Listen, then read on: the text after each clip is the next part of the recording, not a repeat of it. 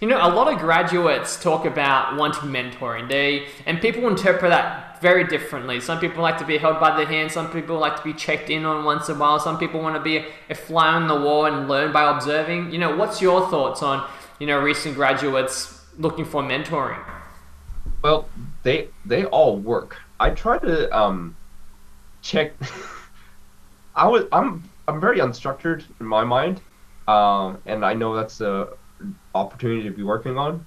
Um, and but I, I get my my associates to pull me aside whenever they're experiencing if they're not sure about something, and oftentimes because we take clinical photographs and OPGs, we even have access to a cone beam. Um, all right, sh- show me show me the pictures, show me the OPG. And oftentimes I'll be able to see stuff that they haven't seen because I've been doing this for six, 15 years now. Um, and I've done all these courses. So my eyes are geared and tuned to, to being able to see thing, see things that younger, inexperienced eyes might not be able to see just yet.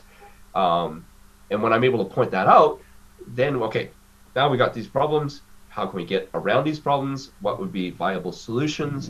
And ultimately, the most important thing is what does the patient want? And is mm-hmm. the patient aware of these problems? And if they haven't explained it because they weren't able to see it, I think this is worth bringing the patient back in so that we could have a frank discussion as to the findings that we were able to discover together. All right.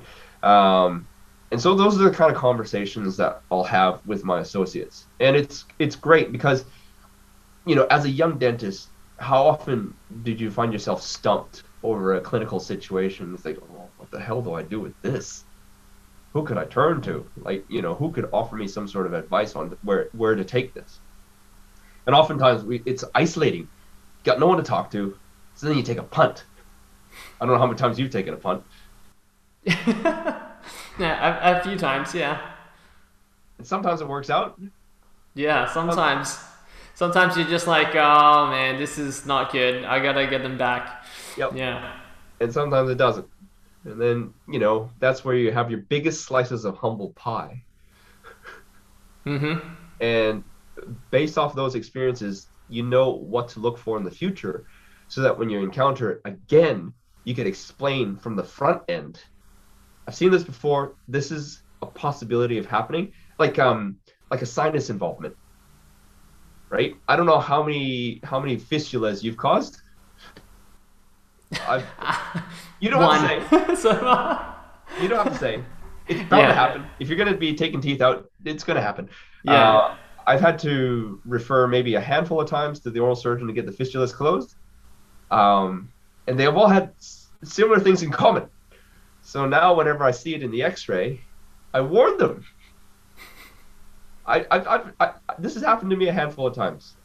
I think it might happen to you.